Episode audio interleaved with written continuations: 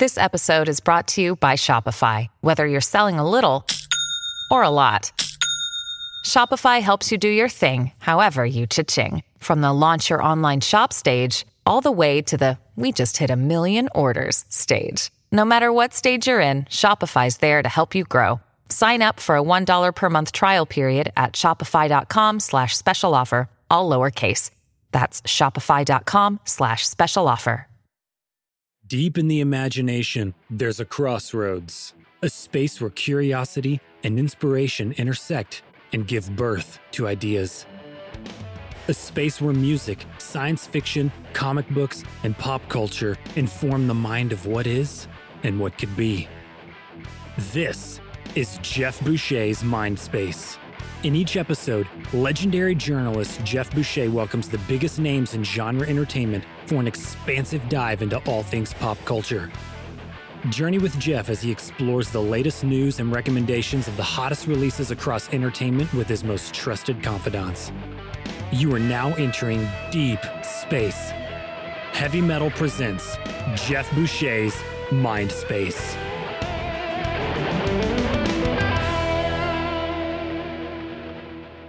Welcome to Mindspace. Evan, how are you today? Good, Geoff. How are you? I am doing very well, and uh, it's good to be here. We're we're we're chugging along with this Mindspace thing. Uh, Yeah. I'm really enjoying this podcast. I wanted to Yeah, this you will be episode five. that's that's that's five good ones and a lot more to come. And today we have a good one. Um, Yeah. And it's it's kind of keeping with our music theme. We've had a lot of music stuff lately, uh, which Mhm. is a little bit of a surprise, but it's a pleasant surprise. I love music and I love musicians. I love talking to musicians more than actors and directors. Actually, do you know why that is? Why is that? because I think that the best actors are someone else. Well, the best musicians are themselves, and the best actors are someone else. You know, like as, as far as interviewing people. That's a good way of putting it. Yeah, because like if you interview somebody like a Robert De Niro, or uh, you know, I interviewed Kevin Spacey many times over the years, and I, I'm even before all the stuff came out about Kevin, I remember thinking that every time I interviewed him, he seemed like a different person. Like it, it, it I just got the feeling that he was, uh, you know, gaming me. Like he was giving me Mm. somebody that was a version of himself.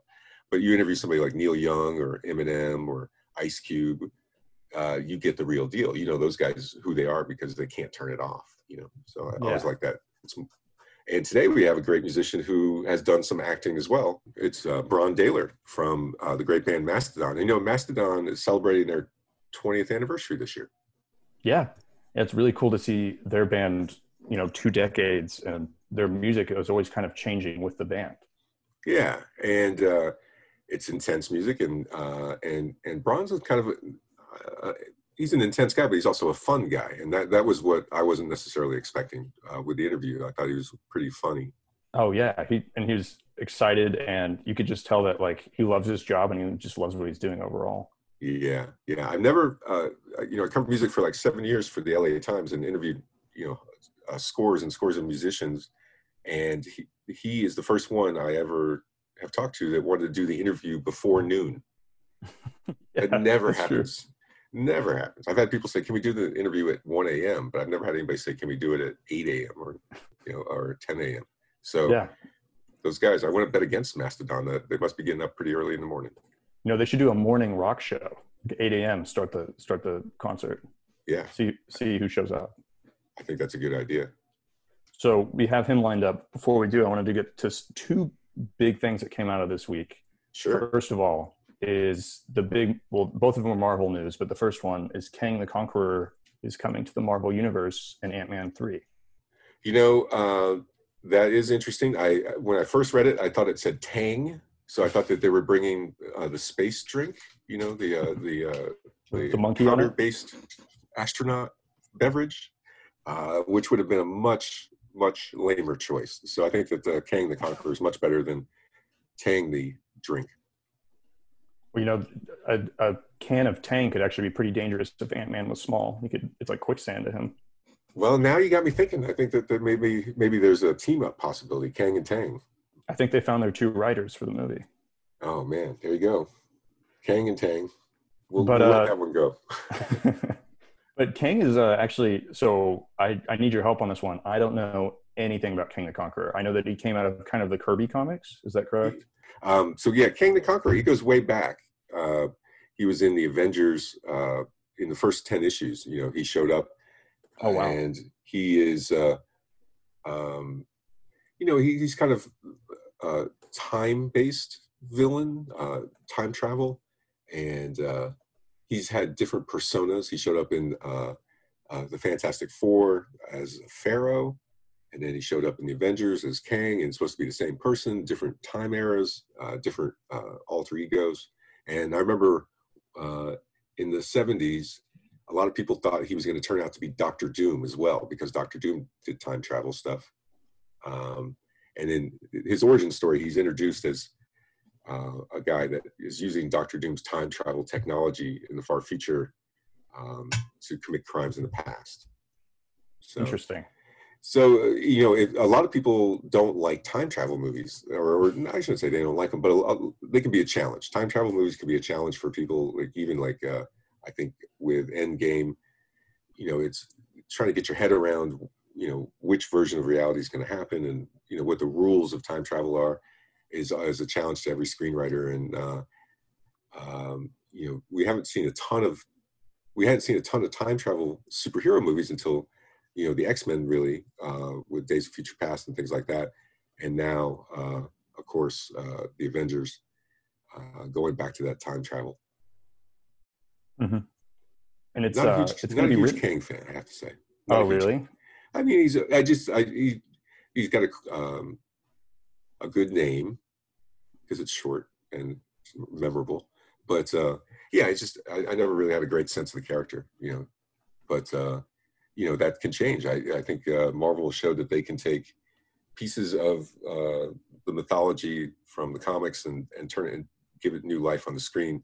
The biggest and, and most vivid example being Guardians of the Galaxy. I mean, they they Yeah. reinvented characters in in in significant ways and cherry picked what they wanted from you know the comics and you know guardians of the galaxy was never really a, a successful comic book uh, it wasn't even being published when the movie came out uh, so uh, it's a testament to james gunn's storytelling and to kevin feige's sensibilities into the marvel success that they that just continues to chug along you know? Yeah, that's kind of what Liam was saying last week. He was like, you know, one of my favorite characters is Star Lord, but looking at Star Lord when I was a kid and looking at Star Lord now, they're two completely different characters. yeah absolutely. He's right. Uh, you know just apples and oranges. But uh, Kang is going to be played by Jonathan uh, Jonathan Majors, who is currently on Lovecraft Country. I don't know if you've seen that show, but I think it's gonna he's gonna be a very good choice for that. He's kind of an up and coming actor. Great. Yeah, you know, I, I- think the the if there was one signature part of the Marvel success uh, that maybe doesn't even get enough acknowledgement, it's it's the casting. Is they just do a great job Mhm. with the casting, and they've done it with people that are almost like reclamation projects, people that haven't been around for a while, like Robert Downey Jr. being the premium example of that when Iron Man came out back in 2008.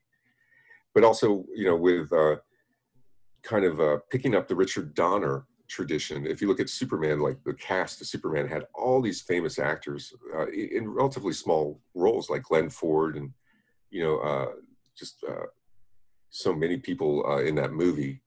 And um, Marvel's kind of subscribed to that, and and you end up getting people like a Jeff Bridges or an Anthony Hopkins or Rene Russo, uh, you know, veteran, uh, established premier actors, uh, talent, and uh, you know, just on the periphery, but it brings a lot of credibility, and also it uh, it helps get really good directors, and it helps get really good young stars who maybe unknowns, but they see who they get to act with, and they jump on board. Like I'm sure Chris Hemsworth, when he found out that the the cast of Thor would have Natalie Portman and Anthony Hopkins and you know Rene Russo and and, and uh, you know you look at Asgard, the list goes on and on. Idris Elba and like really very talented people. So Yeah, it's very true.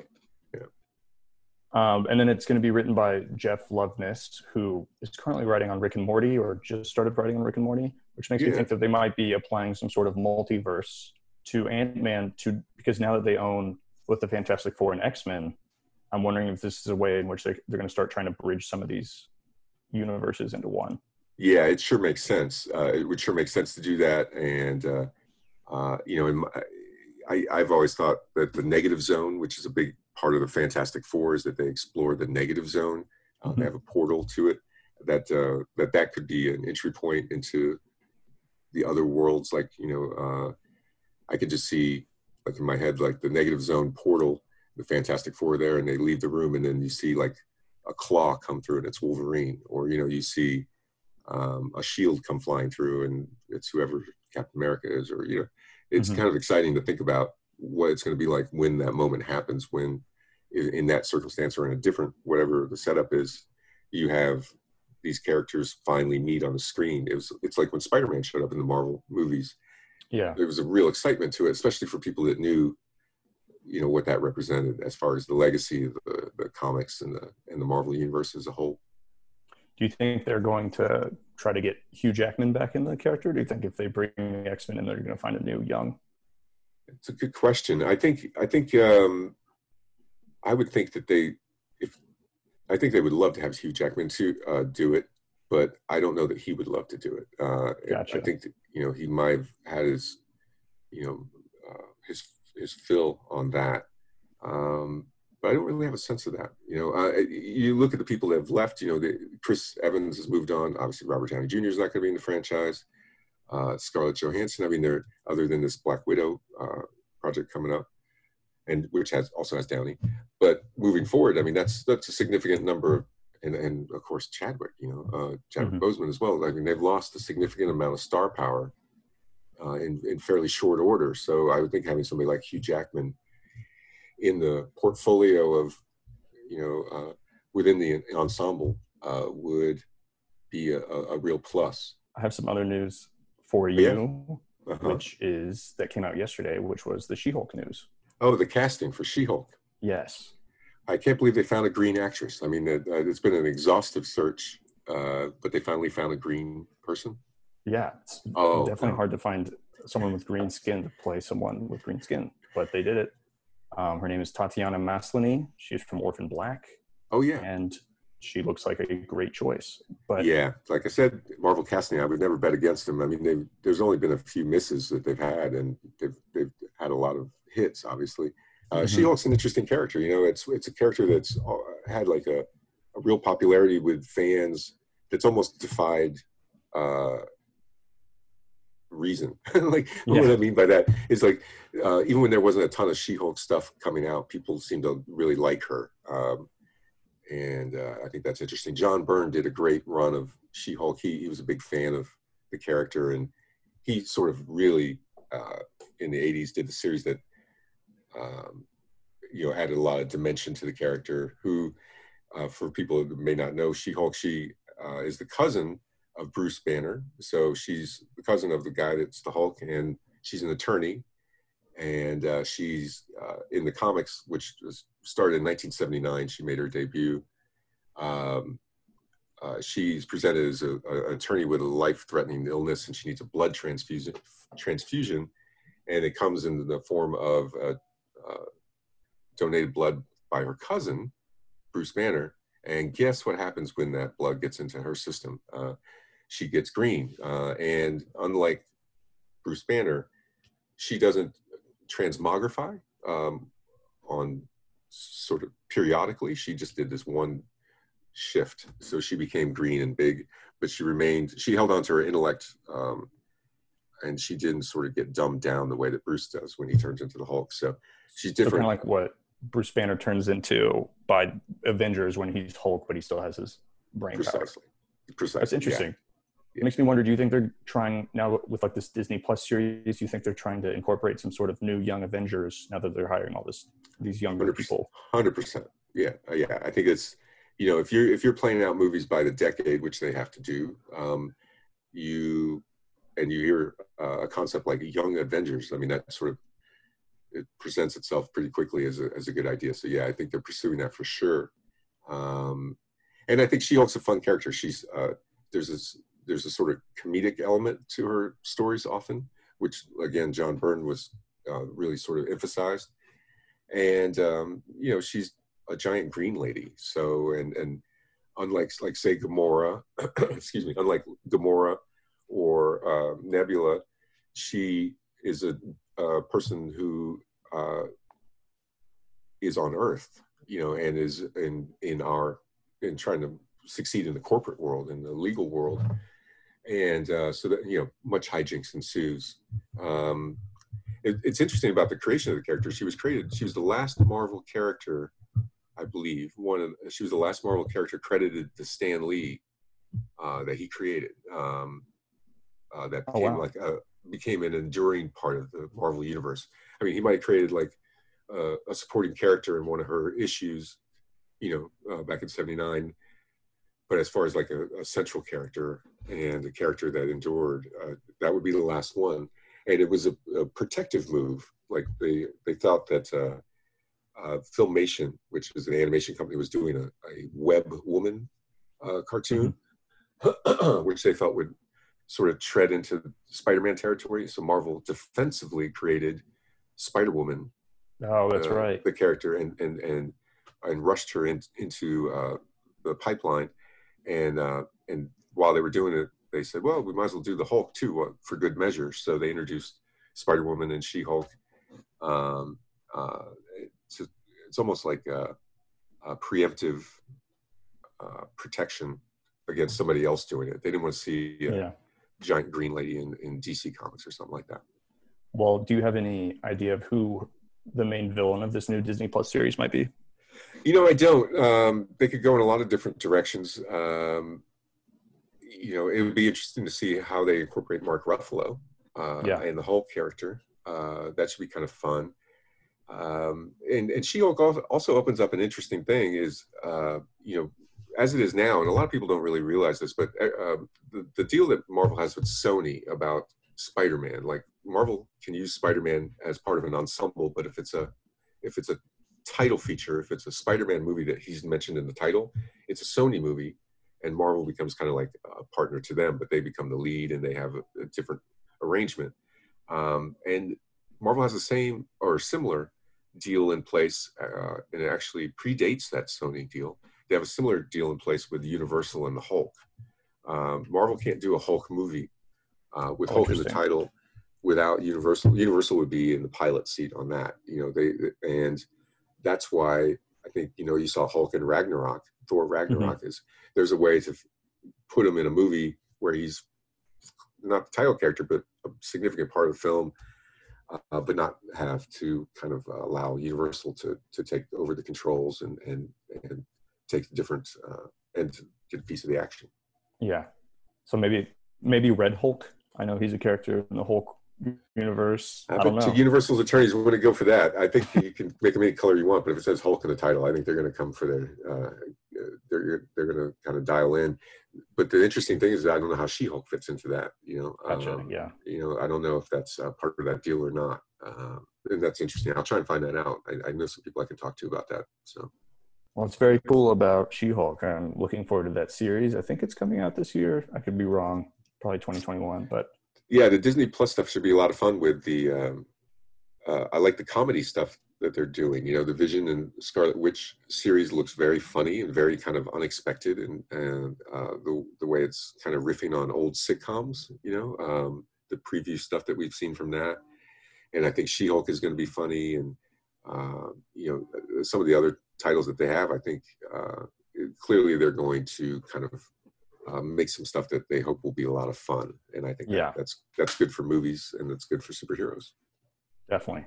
Well, so we have our interview up here. We have Brann Dailor from Mastodon. Um, they have a new single out for the Bill and Ted movie, and they just released a new album last week yeah, it's a it's a collection of rarities, and and uh, it's got the, the the song from the soundtrack, and and uh, you know a few uh, odds and ends that they've uh, kind of put together into a, um, a, a collection that fans will love, and and then he talked about them working on some new music as well uh, uh, during the interview, which I know some Mastodon fans will that'll perk up their ears. Yeah, definitely. Well, unless you have anything else, we can get to the interview. No, let's do it, man. All right, let's do it. All right. Hey, Brann. Hey, what's up? Not much. How you doing, man? I'm doing all right. It's very good to talk to you. Um, we haven't talked before, but uh, it's kind of surprising. You guys have been around quite a while. This is your uh, 20th anniversary, right? Yeah, That's amazing. That's like a milestone a lot of people don't reach in this business. Yeah, I think it is, but it never feels like 20 years. I guess the biggest thing for us is basically 20 years of inside jokes. So it's almost impossible to be around the four of us when we're together. That's great. Yeah, you guys definitely your sense of humor comes across in a lot of stuff you do. I mean, not necessarily lyrically, but in a, a lot of the the music video projects and and just the the sensibility of the band. Yeah, I guess that's where we try to like uh, be funny. For the life of me, I can't come up with a serious treatment for a video. It's always ridiculous in some way, and I, I've tried. I don't know. I just can't. When it comes to album themes, I can get all serious, you know. Uh, Right. But when it comes to the videos, I don't know. For some reason, I, I feel like those should be a little more fun. Yeah, But it does upset people, you know. They have this thing in their mind, you know, that's attached to the heavy content of the lyrics and the song and the way it makes them feel and the way that they interpret it and the way that they think that a, a visual would accompany it. And then uh, there's a bunch of clowns running around and it's like, no. yeah. It makes them probably feel like you're making fun of the music, which makes them feel a little silly sometimes. Probably. Yeah, I would imagine, but it really doesn't have anything to do with them. It's really just uh, I'll come up with an idea and I'll get excited about it, and you know, it has nothing to do with the lyrical content of the song. It's like a whole separate entity. Yeah. Is that because you guys are in the videos? Like, do you feel like uh, you, you don't take yourself that seriously? Do you think you might do more serious videos, for instance, if you did like animation full on ones like Tool? I don't know. It would have to be someone else's idea. You know, like we just put out Hmm. this Fallen Torches video, and that I guess could be considered a serious tone to it. You know, I guess it's like a crazy sci-fi looking thing. You know, but uh, Yeah. wasn't anything there's no real treatment involved there you know what i mean there's no uh, story that's told there's no narrative throughout Yeah. it you know so Yeah. it's really more eye candy if anything Yeah. else but it's not um it's not silly in any way so that might have might have been good for some some people that were wanting some seriousness from us when it comes Sure. to the that that aspect Yeah. Yeah. And they could just close their eyes, right? Like if it, it's true if the, if the com if the comedy got too too much for them That's great. Uh, speaking of comedy, uh, you guys have a song on the Bill and Ted's the new movie soundtrack, which is great. Although I have to say, I kind of, I would imagine you guys more on a River's Edge kind of soundtrack. Like, uh, Yeah, when I saw Bill and Ted for the first time, when I saw that movie, I was like, "Holy shit, it's Matt from River's Edge!" yeah, right. You know, because I didn't know who Keanu Reeves was. I just knew that he was Matt. So, and River's Edge was like when I was a kid, probably 13 or so. I think my dad gave me a VHS that he had taped off of HBO or something like that. It had two movies on it. It was River's Edge and Blue Velvet back to back. Wow. And so uh, when I was like 14 or so, and I started, I had this summer where me and my best friend Jay Fenniger, we discovered LSD. Mhm. And we started sort of taking it almost on a daily basis because there was this guy named, I shouldn't, I, I, I should probably shouldn't say his name, but his name was Declan. Um, I shouldn't say his address and his social security number. yeah, but he lived on uh, he lived on Dewey Avenue, uh, Rochester, New York, right across from uh, the Princess Restaurant. Anyways, Duly enough about- noted. Enough Don't about hang- enough about Don't hang out with Broad. Don't trust Broad. yeah, yeah, exactly. So that was our movie. Like every night after we would trip, we took Oh, wow. acid almost every night. Uh, Yeah. It was kind of the harmless sort of white blotter stuff, so it wasn't like a, a big, heavy, introspective. It was just more laughing for hours on end and Sure. watching, uh, you know, getting getting them hand trails and just kind of riding our bikes around at all hours of the night. Good Yeah. times, but uh, we would end every evening with River's Edge. And that was that would spill into uh, Blue Velvet, but River's Edge we would just quote it nonstop. And throughout the years, I've met several other people that can quote River's Edge start to finish. it's one of those movies, you know, and it was such a when it came out, it was a powerful impact on on young moviegoers and and and on video even more the way that you found it. You know, I mean, for years. I think that maybe for older people, it was a sort of a rude awakening as to what the youth of that generation, what the, what they were, what was going on, and what was a possibility. You know, Yeah. what are our kids doing? Those two films are aesthetics of them, the the the atmospherics of them, and like the they're so unsettling, and and the rhythms are so different. That's a really interesting tandem for your your pop to give you. Uh, yeah, I know. I think thinking about it now, it's like, wow. but I mean, I think that my relationship with my parents, both of them, my mom and my dad, even though they were two separate things, both were really entrenched in movies. Mm. You know, like that was like a big part of of our relationships Oh. were going to the movies. You know, I had my dad. We saw my dad on the weekends, so it was kind of like first and foremost we would go to the record store, Nice. which was right around the corner from our house. And when he picked us up, it was like okay, first order of business was going to this place called the Record Archive in Rochester. Oh, so it's like a, a, a indie, indie store kind of.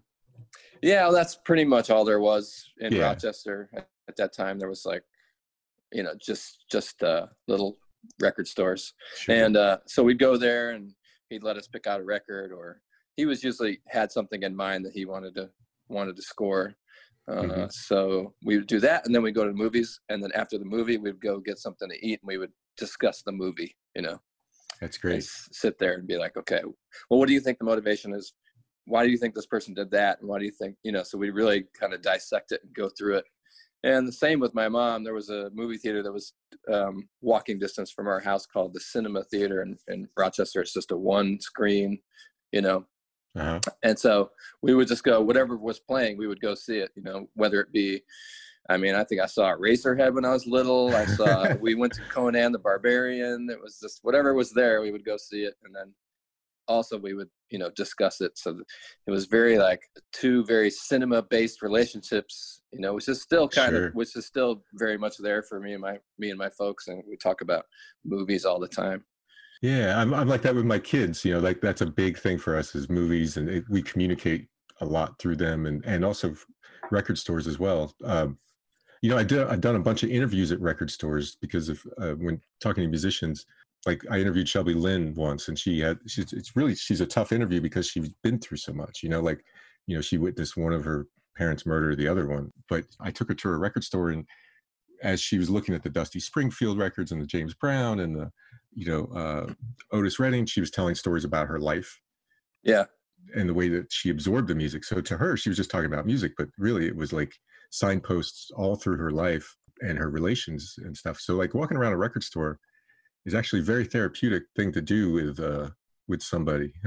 Yeah, it is. It because you know you got all these memory jogs as you move through the different sections and the different uh, albums for, especially you know if you grew up in that time and you spent a lot of time at record stores and and music has been all the pillars of your life re- revolve around it.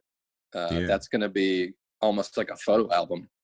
Yeah, exactly. Exactly. That's really well put. Because of your sense of humor and because of their your sense of cinema, I would imagine it must be a real treat or a real honor, really, uh, to do a song that has a, a, a George Carlin character mentioned in the title. Like, uh, you know, he's such a great. I mean, to me, the guy was like one of the signature figures. You know. Yeah, I mean he's he's beyond. You know he's uh you know I mean he's the he's going to be your focal point for all, everything that came after him. You know he's the focal point for Bill Hicks. You know I think, Sure. uh, and he's going to be the jumping off point for that style of comedy, or you know when you use humor in that way to kind of try to make a breakthrough with people.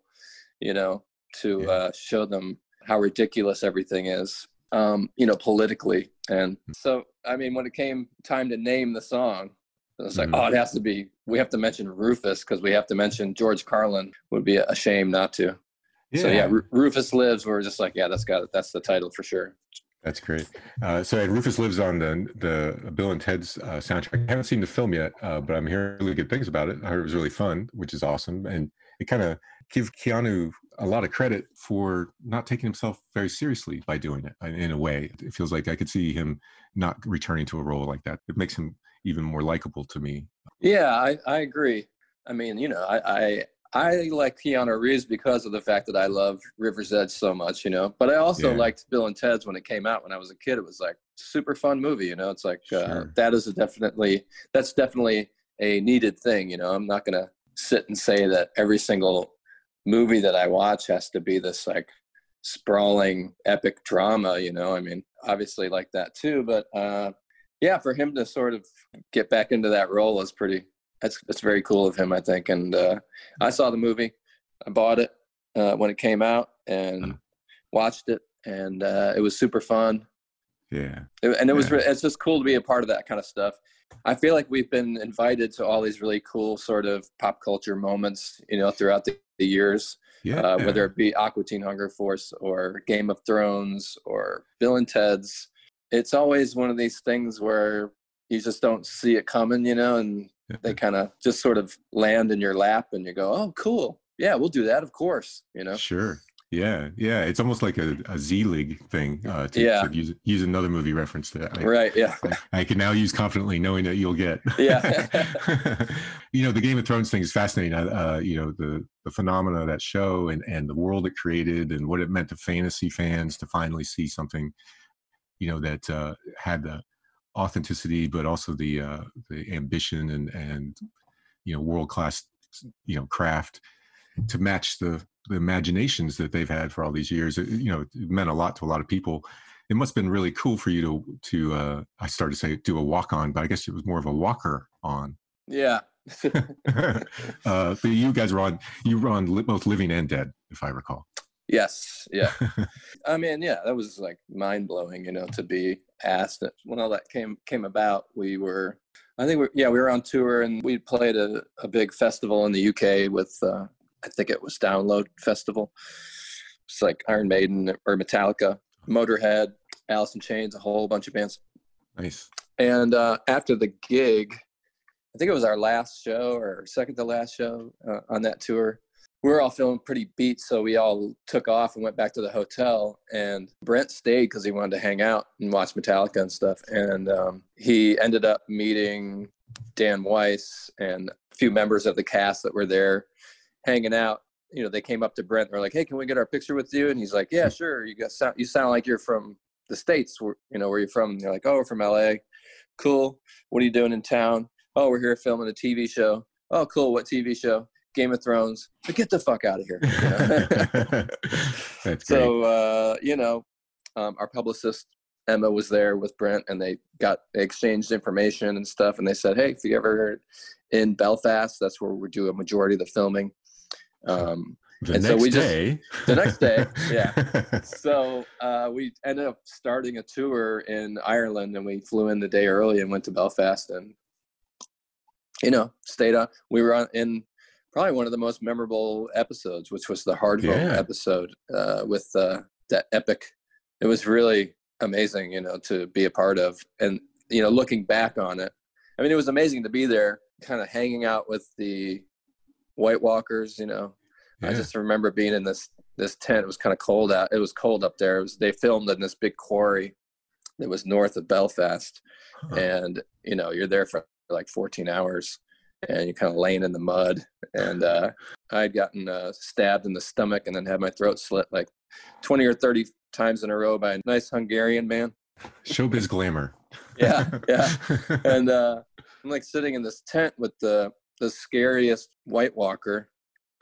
That makeup just looks insane. Like there's no real. I mean, you're with a White Walker, you know, right. the There's real no deal. humanity. There's no humanity yeah. in the face. You're like, you know, they're doing something in post to like fix that up to make it look extra scary, which they are. But when you're sitting with it, it's like that is really scary. But the guy was a sweetheart, you know, and he's just sitting there and he's like kind of just upset because he's got this hot chocolate, but there's no straw and he can't drink it because you can't ruin the prosthetics that are on his face, you know. So he's like uh, sitting there complaining, Can you get me a straw, please? I'd like to drink this hot cocoa, but I don't have a fucking straw. You know, That's awesome. and just uh, uh, it was just a nice little moment. That's terrific. Yeah. It's so strange those surreal moments. I had a uh, uh, just a random bizarre moment. I was in uh, Budapest interviewing Brad Pitt on World War Z, and it was like midnight. I look down. I'm up on this ridgeline talking to him, and there's like two thousand zombies standing there sta- staring at us. They were Yeah. Hungarian extras with their, you know, the zombie cigarettes smoking, and just and they're not a sound from them. Like uh, it was the eeriest thing. I like. I think I cried out loud like a, a little girl. Oh my god! It's not a good start to the interview, quite honestly. Really? Yeah, yeah, bet, yeah. So, um, uh, you guys have connections with all kinds of Comic Con culture, and um, uh, you know, to use a kind of broad term, I guess, but uh, there was like the DC Comics project as well, right? Yeah, I did something with. I mean, well, that was that was just solo. Yeah, that was just me and uh, Mike Elizondo. Yeah, so um, it's interesting to me that there's more people hit me up to sing on stuff than to play drums on stuff, which is kind of funny because I don't, I just don't consider myself a very good vocalist or singer or anything. You know what I mean? I'm definitely more in the, I'm a drummer, you know, and I, yeah, I sing some stuff, but you know, but if I ever get asked to do stuff by anybody, it's it's for singing, not for drumming. Isn't that interesting? It fascinates me that somebody can sing and play drums at the same time. I know that sounds probably ridiculous, but like watching like Don Henley or or, uh, or Levon Helm or Phil Collins or you, like it. I don't. It seems like it's two different sides of the brain, but you guys make it look easy. Uh, yeah, I don't know about easy, but um, it's it's definitely challenging, and it's it's something that uh, there's there's moments where I've said I wish I hadn't opened this box, you know, uh, and admitted to the that I could do it, you know, or or just because the only thing I ever had to worry about was playing drums, which is easy for me, you know what I mean? And it's it's what I do and you can compartmentalize it. Yeah, I can just uh, but singing is a whole nother animal, you know, and you really have to take really good care of yourself, which I think has probably lent itself to a lifestyle change for me, you know what I mean? Not not I'm not on a major scale or anything, but I've, you know, just had to just be more careful on on tour you know because it's so easy to get sick out there. Right. I mean you're traveling nonstop and you you know you're just your immune system is not what it should be ever you know especially when you get to the tail end of a tour you're just like so ragged. Yeah you're done like i mean you know for me when i when i play a set i'm burning over a thousand calories in mm-hmm. a you know in a set so that's that's a workout that's a heavy duty workout that's like jogging you know 11 miles so i'm singing for that amount of time as well. Yeah. So it just opened up a whole new can of anxiety for me basically you know where if i wake up in the in the morning on the bus and i have a little tickle in my throat which is almost every single morning because they just are pumping in that ac you know you're like oh shit.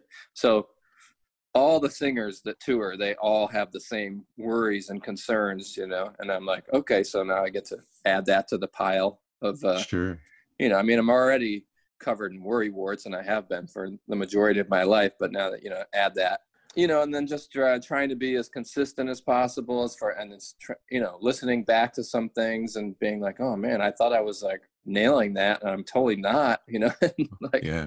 uh perception when you're on stage and playing there's a lot of you know when there's drums involved there's a lot of like it takes up a lot of the musical space so like you might not be you think you're hearing the note correctly coming through your in-ears but you obviously aren't. And i'm like oh i have to like fix that somehow and so it's it's always a work in progress but i, I do enjoy it you know. I've mm-hmm. always been able to sing. Since i was a kid my mom was a singer my grandmother was a singer my grandfather was a singer you know they all played in bands and stuff and so and when i hear my voice i can hear my mother's voice like which is kind of crazy but oh. you know oh. i can just hear my mom singing and she she says the same thing she's like oh it's so weird when i hear you sing i, I can hear like i hear myself singing uh, back in the early 80s my mom had a band called caper and they were a cover band they did mostly like they did like That's cool yes and genesis and they did wow. some like uh Judas Priest and Black Sabbath and yeah.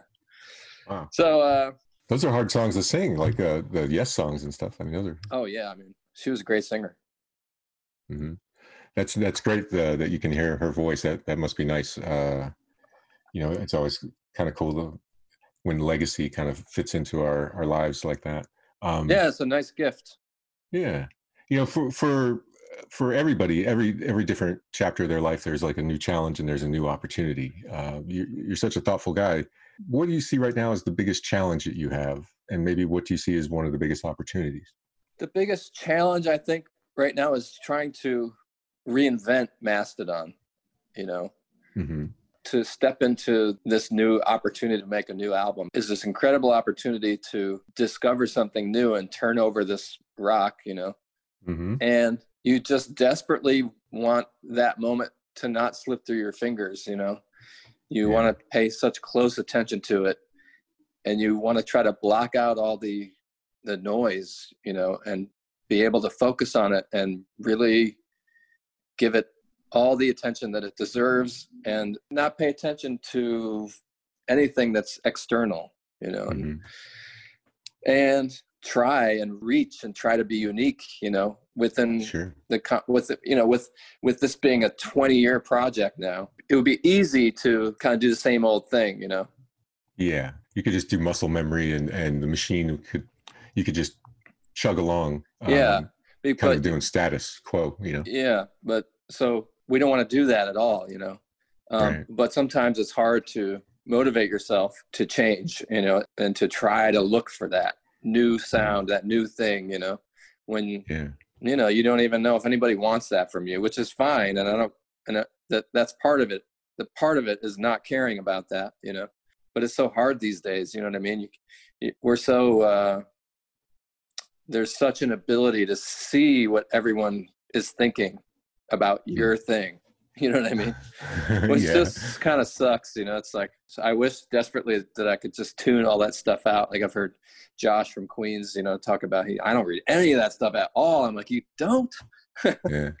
oh man i wish i was you. I want to do that. I'm so i'm trying to do that and have that. I mean it's not like it affects anything. Like it's not like it really affects what happens. It just it just affects you personally you know what i mean you just go oh no they don't like it oh they don't like me But you never know. It could kind of it could seep in in ways you don't expect, and and of course until decisions or choices or expectations. You know. Yeah, you hope that it doesn't, obviously. But um, so right now, the biggest challenge is to remain excited. Plus, it's it's a strange time. I don't know if you know, but there's this pandemic going around.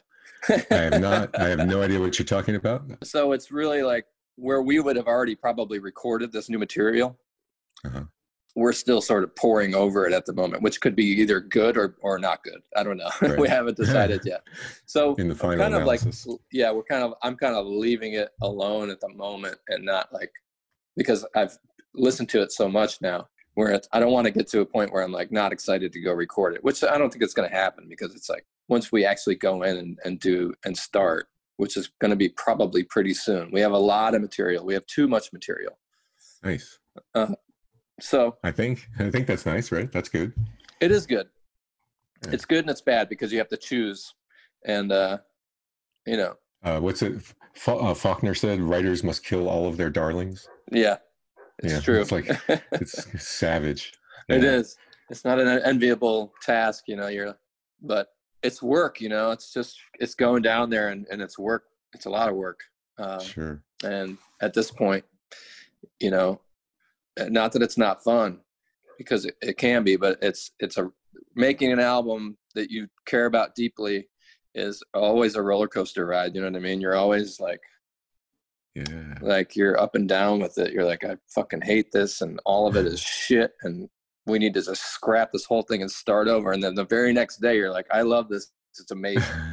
I love my life. yeah, is this the is the best. Yeah, it's so like, It's like Christmas because it's all about expectation. You're all building up to this one day, but you're doing it with all these people that you do it with every time, and there's all this history and baggage, and every Christmas is the same, but every Christmas is different. yeah, You guys, it's like unwrapping an album. yeah, and you know, we're current. I'm currently in this, you know, stages of like of falling in love with it. But but when you fall in love with something, it's not all. You know, there's there's the, there's those moments where you're don't love where you hate it. you know, sure.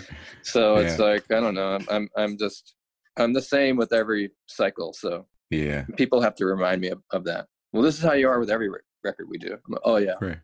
I forgot. Congratulations, condolences. It's Yeah. like you're both. yeah, exactly. But you know, we don't get paid for this. You know what I mean?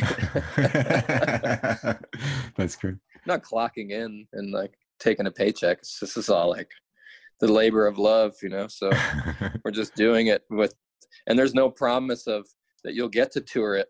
You know, at this Right. point. yeah. we have no idea what's going to happen. I mean, you know, all signs point to a vaccine, but you know, and when the vaccine is available, what's that going to look like? You know, are people even going to take it because there's a whole segment of the population that doesn't even believe in in vaccines or or thinks that they can lead to other illness or it's a government plot or they Yeah, they- yeah, yeah. all kinds of stuff. Yeah. all kinds of crazy shit. And uh, are people going to be too scared to go to concerts when once they open back up? I mean, I don't know. Yeah. I guess we'll see. It's all like everybody that uh, all the musicians in the world are like waiting next to the telephone for the doctor to call with the results. Yeah. Yeah. Yeah. Everybody's waiting for the phone call. Yeah. Uh, Okay, you can do that again. And then Yeah. yeah, okay, we go someone's going to blow a whistle and everybody starts again. It's crazy. Well, I can't, uh, I can't, none of us can imagine how it's going to end, but, uh, how does it affect your art, if at all? Uh, do you, do you find it coming through in your music in a different way? I mean, since you guys are in this creative moment, will there be some imprint of this pandemic on that music? I don't know that you could sidestep it. You know what I mean? I think that it's because Mm-hmm. it's going to be in everyone's, much like the virus. It's going to be, it's going to work its way into everyone's art and music. You know that you're going to hear for the next few years. It's isolationism. It's I, I- you know, people are alone. People are, people are missing people. Uh, Mhm. There's been so much death and sickness and uh, just the Yeah. the horrible things of life have unfolded for a lot of people. Luckily for me, you know, and for the guys in our band, we haven't been really touched by it just yet, Yeah. you know. But uh, as far as this particular group of songs and the lyrics, the lyrical content for me is kind of, we're still sort of getting through uh, the death of our manager and our best, one of our best friends, Nick John was like our, Yeah. you know, he was our guy and he, he died a couple of years ago Yeah. um, from pancreatic cancer. And we just, it's been challenging to go through this process without him because he was so, this was like his, this was his deal. Like he was, he loved this part of it so much. Like, you know, we would like record a riff on a, on a, on a telephone down at the, at the space and send it to him. And he would get on the phone with me and just nerd out for like an hour about how much he loved the riff. You know what I mean? He just was Yeah. so excited. He was our biggest cheerleader. Oh man. So That's tough. A true it's- believer in. Yeah, he, he just it, it was. It's been like it's time to grow up, you know. Almost, unfortunately, you know, it's it's Yeah. been like I just need to be confident in, and I always was, but it was just nice to have somebody that would reaffirm all those feelings. You know what I mean? You'd be like, is because sometimes when you're creating and when you're making an album, you know, you, you you need that person to like bounce stuff off of, you know, that's like yeah. inside but outside. You know, they're not Mhm. in the room when you're creating the stuff, but then directly after you're like, here, is this any good? You know, and the person's like, fuck yeah, that rules.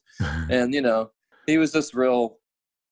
I don't know. That's just he just was a, Yeah. a wonderful human being, and it just sucks that he's not around. You know, so yeah, that does suck. so it's been hard to to navigate, and um, you know, a lot of a lot of him is going to be, you know, in the next album. So I mean, he deserves Yeah. nothing less. Yeah, that's a really tough loss for you guys, and and uh, I remember when it happened and reading about it from afar. That's a tough one. Pancreatic cancer is like can be vicious. Oh, it's a monster. Yeah, it's like uh, you're not going to meet too many people that are like, "Oh yeah, I had that and I'm good now." Yeah, exactly. It's not really part of it. Although I've met a couple, but you know, it's they're they're they're rare. Well, uh, one of the things I wanted to uh, ask you uh, before we let you go, because you have this uh, interest in illustration and arts, and uh, obviously with uh, the, your interest in the band's visual representation, you know, art direction, so to speak. I was curious about some of like maybe your favorite album covers through the years, like as a fan, like illustrated covers. If there's any that kind of stick out in your memory, especially all that record store shopping with your pop. Oh yeah, I'd say obviously the Iron Maiden album covers were. I remember being a kid and uh, Piece of Mind had just come out, and so you know had a monster on it, Yeah. and uh, I was like, I didn't know what it was, you know, it looked cool, so I I bought it. I actually stole ten dollars out of my mom's purse when she was sleeping, and I walked to the record store when I was eight years old, and I bought Piece of Mind because it had a monster on it for eight dollars, and then I went down to the bargain bin, and I got a used copy of Kiss Destroyer because it had four monsters on it, and I bought ACDC's Back in Black because it was all black, and I was like, this looks cool. what? Yeah, That's a big day. That's a big day right it's there. a huge day. Like looking back on it, I'm like, wow, okay, cool. you should get those three albums and like put them in a, a frame above your desk. Like, here's where it started. Yeah, yeah, know? I should. I actually have all three. I still have them. They they Yeah. made it. I don't know how, but I've moved Oh, that's great. The, moved the several times. edition. Yeah, the the, Oh, the actual ones with the with the fifty cent sticker on it. That's great. You know, I, the physical quality of an LP, uh, the artwork and the, you know the gatefold and uh, all the stuff, everything. It, I just miss that so much. You know, it's such a it was such a cultural touchstone uh, or such a, a ritual too. You know, Oh yeah, put a record on, it gave you something to do while you were while it was spinning, and it it just felt like uh, such a, uh, a, a pure ritual. yeah, yeah. I mean, I you know, you had, like if your friend got whatever record had just come out, you know, you'd go over and okay, we're gonna listen to this record. It was like very, you paid attention to it. You know, it wasn't just Yeah. in the background. It was like, all right, sit down. We're gonna listen to this. You know. yeah. and you stare at the album cover and you open it up like oh my god it's so cool It's like going to class, but like I never did that in class. But it's like the way I should have acted in class is how I acted when a new album would come out. yeah the same for me i, I could have cared less about what was happening in class i just was trying to think of something funny to do you know it's like i'm going to pass a note around to each person we're going to all put our hands up at the same time and ask to go to the bathroom it's going to be great you know Wait till this happens. Yeah. yeah. But, and uh, hijinks ensues. Yeah. So I think that mainly Iron Maiden, you know, for me, and I, I remember oh, some of the like the King Diamond album covers. I loved those just because of the narrative that was, you know, they were always told a story, so you could like w- within the art that was in the on the album covers and on the back, you know, you could like piece together some some scenes that were being described in the lyrics. And the same with Iron Maiden, I say like somewhere in time, there's just so much going on with that piece. You know, it's like it's just so, there's just so much to it. Yeah. Uh, yeah. Number of the Beast. Uh-huh. Uh, Bitches Brew, I'd say it was something I stared at for hours. You know. What about like uh, Zeppelin, like physical graffiti or House of the Holy? Oh, House of the Holy. Yeah. Oh man. Yeah, Yeah, House of the Holy was pretty amazing. Yeah, it's a gorgeous album cover. It's uh, yeah. It's really cool, mystical. You know, you're like, what's happening? yeah. Where are they? and then there's some album covers that was better than the music, you know, like Molly Hatchet, like you know, that album cover. Yeah, totally. uh, Like, when I, I mean, when I was a kid, I remember when I saw that album cover, you're thinking, okay, this is going to be some some really heavy shit. You know. Yeah. you're like, oh, like, okay, huh? yeah, all right, Yeah, that's fine, yeah, that's fine. yeah, Blue Oyster Cult. Yeah. yeah. Um, and Queen, Queen had, you know, like uh, some great album covers. Yeah, I Yeah. love. I to love. Look, oh, what's the what's the name of that Queen album with the giant robot on it?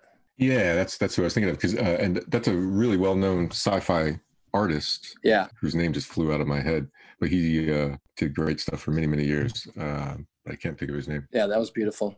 I remember staring at that for hours. I remember staring at the uh, People Are Strange album covers, which is a photo, but uh, I just remember looking at that. I just had a real fascination with uh, circus people and clowns and stuff Oh, yeah. when I was a kid. Sure. I mean, I still do. I have Yeah. a clown room in my house. I can't pretend that I'm not still way deep in the circus stuff. do you like all size clowns, or are you uh, clown specific? Do you like chubby clowns, skinny clowns, just every clown, uh, sad clowns, all clowns?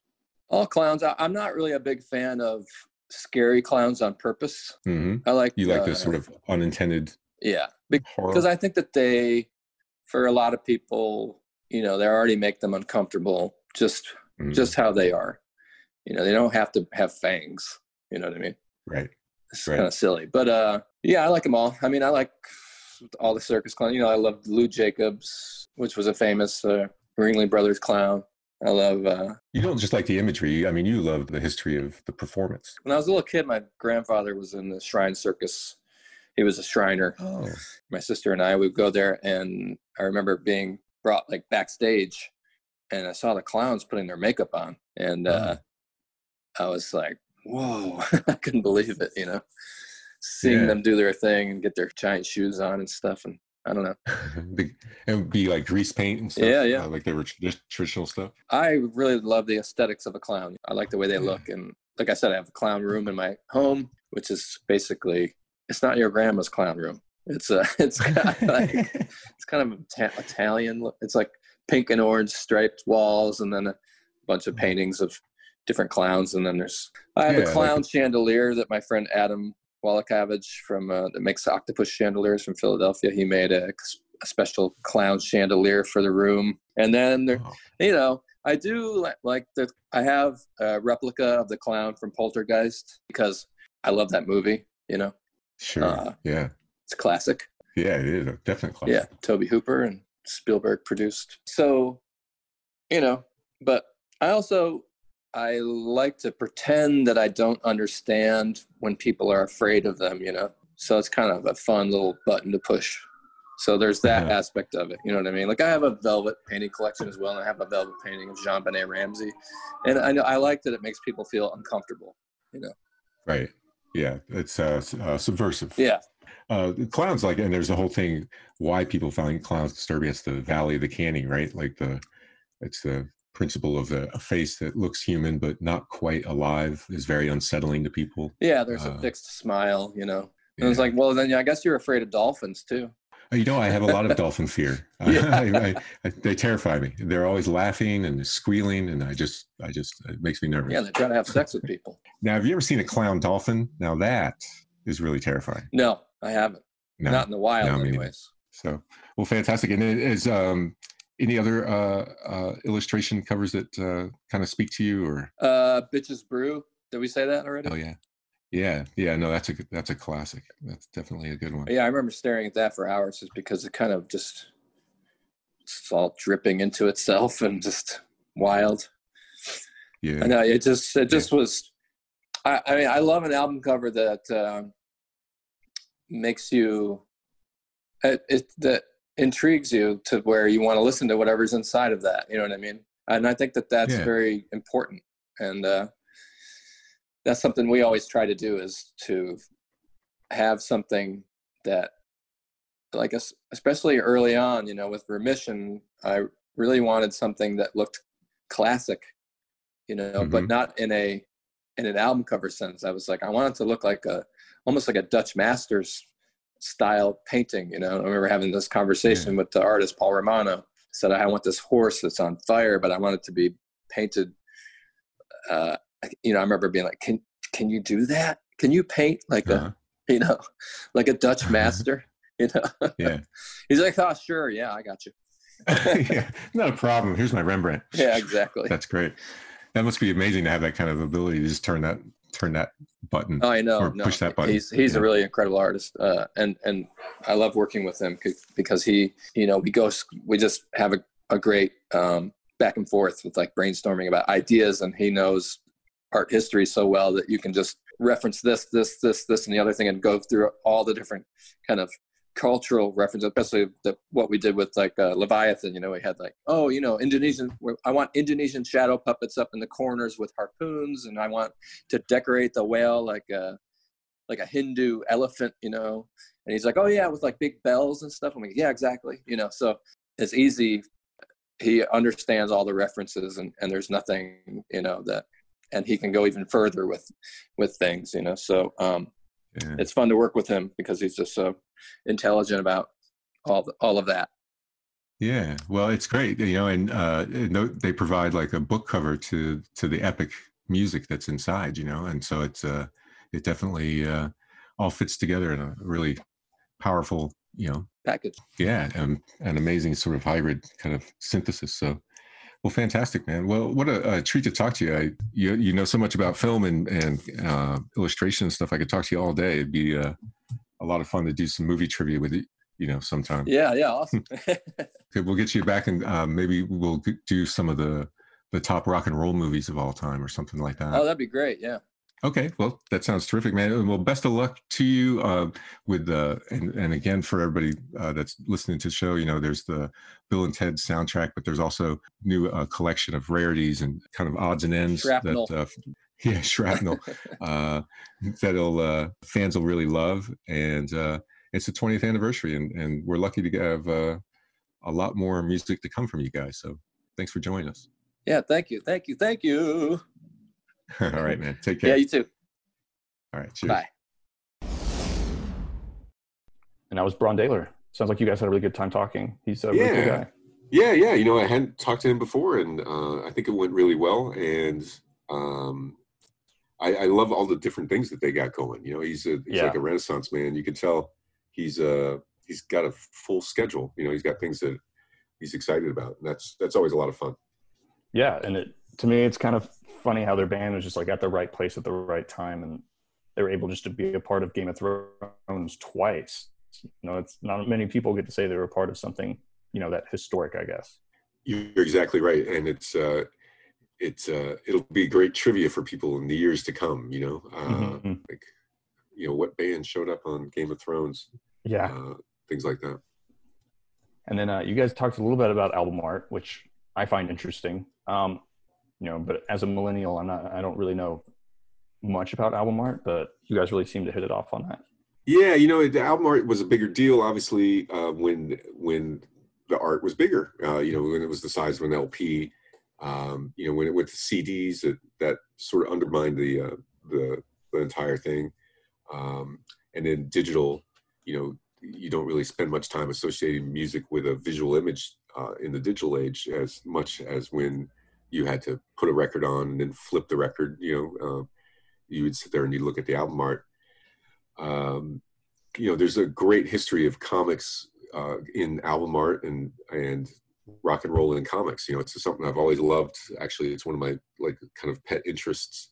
But uh, there's some great comic book covers through the years too, and we didn't really get into it uh, when we were talking to him. But for instance, like uh, John Byrne did a, a Silver Surfer cover for Joe Satriani's "Surfing with the Alien" um, cover. Although now you can't buy it because they uh, Marvel's retroactively denied the them access to that character or that image. So now they have a new cover. If you buy the album, it has a different cover uh, if you can find it. Um, you know, and and things like that, and the the fantasy art and um, superheroes and stuff, and, and also going back to the '60s with you know Janis Joplin uh, and Big Brother and the Holding Company had uh, Robert Crumb cover. Crumb did a lot of covers through the years. Uh, uh, Moebius did a lot of album covers. He did one for Jimi Hendrix, uh, a great 1980s uh, or 90s era reissue of uh, some Hendrix stuff with a tremendous Moebius cover. Um, so a lot of good stuff. And that reminds me, actually, you guys had talked about a certain Queen album with a robot on the front, and you guys Oh, yeah. couldn't remember who the artist was. The artist was Kelly Freas. That's it. That's it. Very good. Thank you, sir. Yes, I was embarrassed I couldn't remember that. And the album is uh, News of the World, I, I believe. Yes. is the title, right? It, it came to me as soon as we were done. Yeah, it has Iron Giant on the front, I think. It looks like the Iron Giant. Yeah. Um, you know, one of one album cover that I really like is Mountain's album Climbing.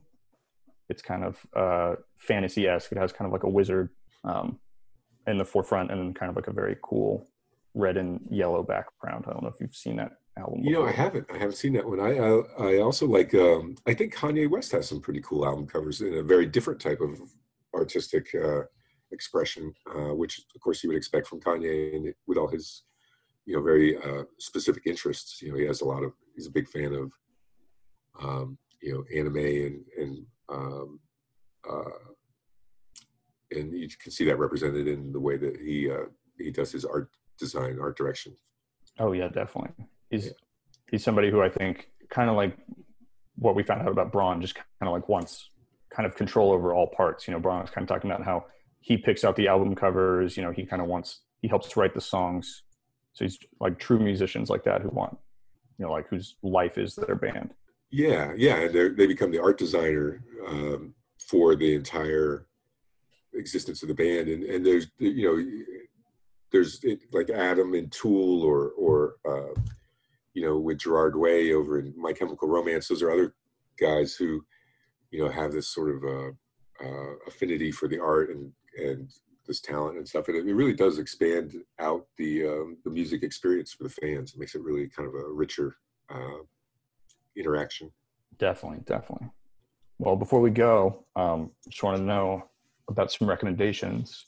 And so, because of the She Hulk news that we talked about, my recommendation for TV is Orphan Black, which actually stars Tatiana Maslany.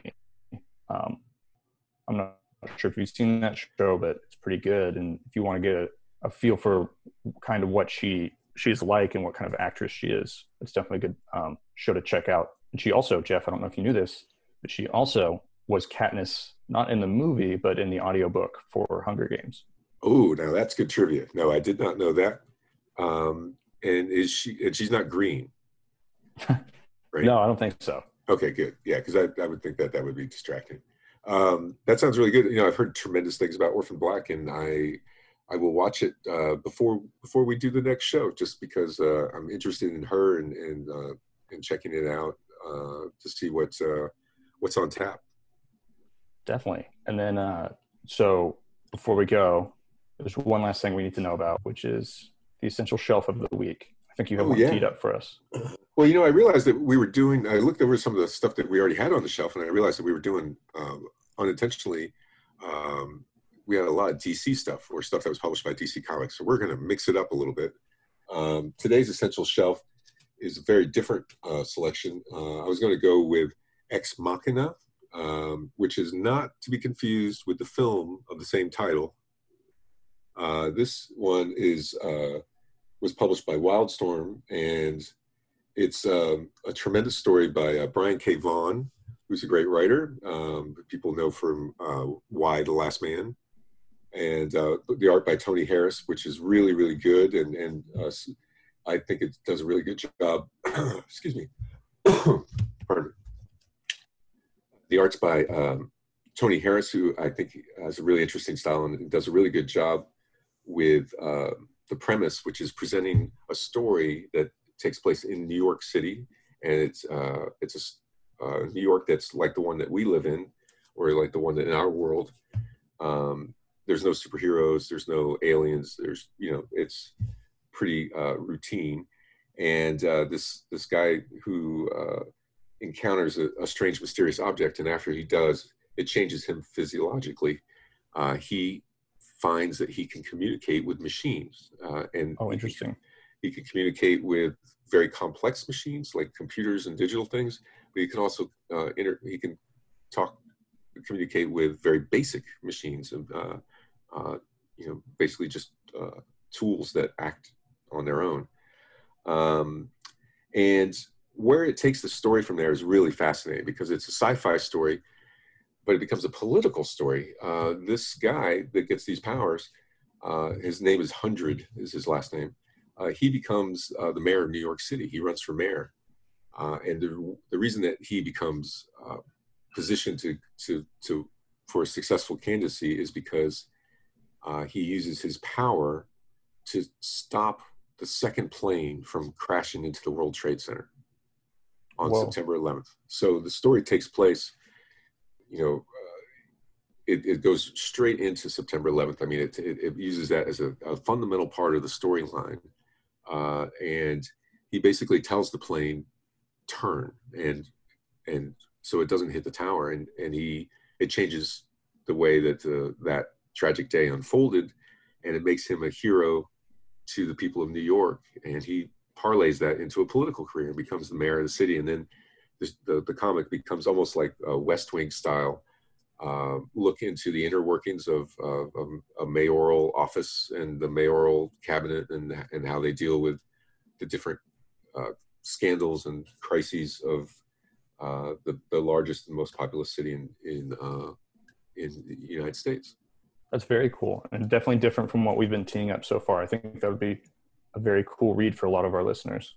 I think it's a very sophisticated book. I, I think it's bold. I think it, it shows a lot of creative bravery to, to use that storyline. I think that uh, people get uh, squeamish about uh, trying to incorporate something that heavy and, and uh, real into a, a story that's uh, a science fiction or a fantasy story. Um, and it, it could have been a disaster, but uh, luckily, Brian K. Vaughan is a very, very talented writer. And it's uh, it ended up being one of the the most unexpected um, comic book you know premises around and and one I really really enjoyed. I, I look forward to buying Ex Machina every time it came out. Um, and So you it's could buy the now. it is, and you can buy the uh, a, a collected. You know, I have a hardcover, uh, the deluxe edition. Um, I have books one, two, three, and four. Uh, and if you, you know, if you can get all four, then of the first those four, then you would have really the kind of the basis of the, the mythology at the beginning. Um, but I recommend any of them. Uh, you know, if you just get the first one, that's great too. And uh, I'm intrigued to see what you think of it. It's it's like I said, it's it's a it's a different flavor than uh, the other comic books around at the time, and and uh, uh, and I really appreciate it because I felt like it was it was pushing uh, to do something sophisticated and different. You know, uh, I hadn't seen anything Mhm. quite like that, and I always uh, give people points for uh, points for innovation and courage. Yeah. Our shelf is starting to get a little crowded. We have five books on there now. It's going to have- buckle. yeah. We have V for Vendetta, New Frontier, Sandman, Watchmen, and now we have Ex Machina. That's So a have pretty good four- shelf. That's four DC published DC books in a row. We- Like people are going to think we don't like Marvel. We got to we got to get down with Marvel. We got to get Dark Horse in here and Fantagraphics, and and we're going to like kind of uh, make sure that the uh, the shelf is as varied and as rich as the the world's offerings in the exciting universe of comic books. Yes, definitely. Well, that's it for this week. Um, I actually have one surprising news thing for you, Geoff, which is right now we're number three in Sweden. So Oh, but we've fallen off the Croatia chart. So I hate to tell you that, but what? yeah, not number one in Croatia anymore. Oh man, um, that's well. I don't know. It's it's it's it's an overwhelming. There's there's a lot to um, unpack there. I got to think about that. I um, Croatia. I, I I I miss you. I don't know what I did wrong. Um, and and we're number three. You said in Sweden. In Sweden, yes. Yeah. All right. Yeah. Yeah. You opened Well, anyways. I love the Swedish chef. Uh, I could do a Swedish chef impression for you. Uh, I think we're out of time, Yeah, I but think we are. we we'll get it next week. Okay, sounds good, man. Talk to you later. All right, take care.